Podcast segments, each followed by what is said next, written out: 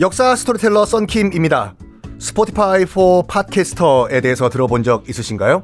팟캐스트를 가장 쉽고 빠르게 만들 수 있는 플랫폼입니다. 여러분도 저처럼 팟캐스트를 만드실 수 있습니다. 어렵지 않아요. 설명드릴게요. 스포티파이 4 팟캐스터에서는 핸드폰이나 컴퓨터로 바로 팟캐스트를 녹음할 수 있는 제작 tool을 제공합니다. 배경음악, 전환 효과음, 그리고 자동으로 음질을 향상시키는 기능 등등 한 곳에서 녹음부터 편집까지 팟캐스트를 빠르고 쉽게 만들 수 있습니다. 이렇게 만든 여러분의 팟캐스트는 Spotify for Podcasters를 통해서 애플 팟캐스트, 구글 팟캐스트 등 여러 다른 플랫폼에도 한 번에 배포하고 한 곳에서 관리할 수가 있습니다. 여러분이 팟캐스트를 만들기 위해 필요한 모든 것들을 한 곳에서 모두 무료로 제공합니다. Spotify for Podcasters 앱을 다운로드 받고 지금 바로 시작해보세요. 네, 여러분 안녕하십니까. 역사 스토리텔러 썬킴 인사 드리겠습니다. 아, 드디어 일본이 중국 측 여러 가지 역사서에 등장하면서 교차 검증이 되면서 신화가 아니라 어 그런 사람이 있었구나. 진짜로 역사의 무대에 등장을 합니다. 그 우리나라 삼국사기 신라편 보면요. 삼국사기 신라편 보면은 173년에 서기 173년에 이 야마타이국에서 신라로 사신을 보냈다라는 기록이 우리 역사에 나와 있어요. 중국뿐만 아니라 그리고 서기 239년에는요. 중국 위나라 그러니까 그, 그 삼국지의 주인공은 여러분 누구라고 보세요? 많은 분들이 삼국지의 주인공은 유비라고 알고 있는데 유비는 주인공이 아니에요. 유비가 세운 총나라 있잖아요. 삼국 중에서 총나라, 위나라, 오나라. 가운데서 제일 먼저 망해요. 유비가 세운 총나라가. 근데 왜 많은 분들이 유비를 주인공으로 알고 있냐? 그거는 그 삼국지연의라고 하는 소설 때문에 그 소설에서는 유비, 관우, 장비가 주인공이거든. 아, 저, 정사 삼국지에서는 그, 그, 저, 저 유비, 관우, 장비는 그 주인공도 아니에요. 그 세 나라 가운데서 가장 마지막까지 살아남은 나라는 아이러니컬하게도 조조의 위나라였어요. 위나라. 그 위나라 맞아요. 삼국지의 조조의 그 위나라. 그 위나라에서 조조의 아들이 이제 그 조비라고 있었거든요. 그 조비의 기록에 따르면은 야마타이 국에서 사신을 보냈다고 해요. 위나라로요. 중국 위나라.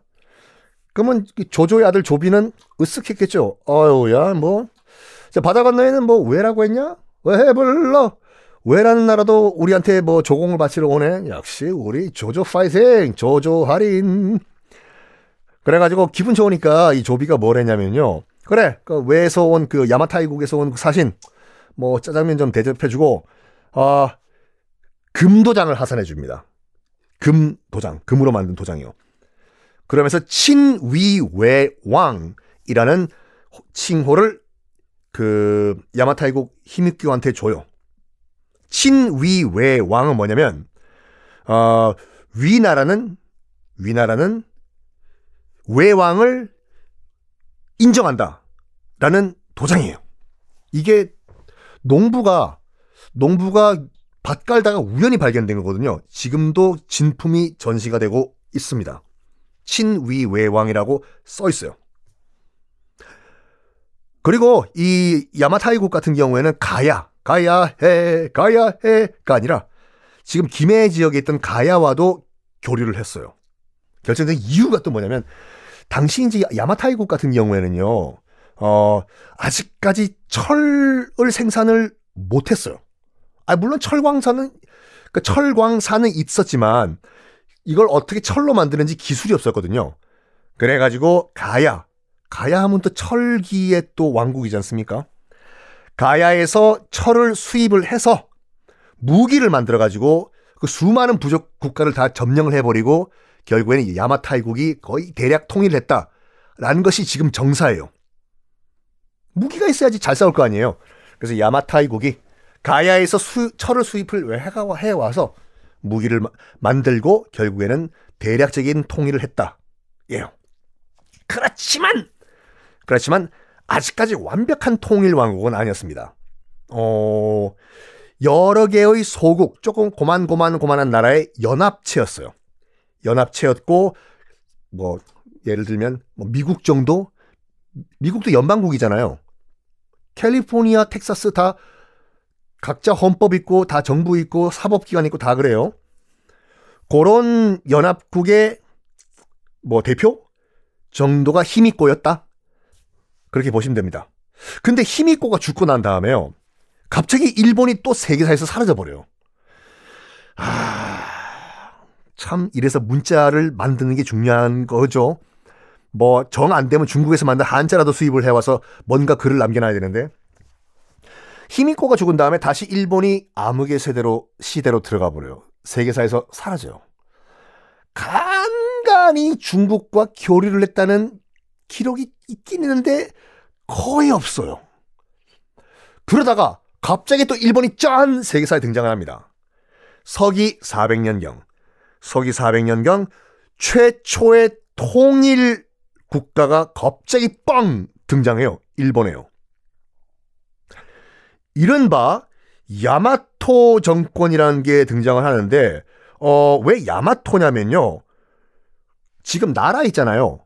오사카 옆에 있는 나라 란 지역.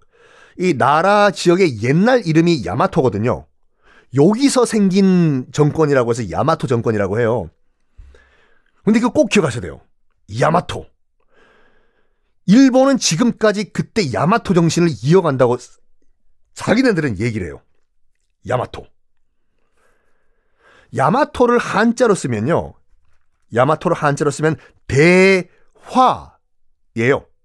큰 대자에 평화할 때 화.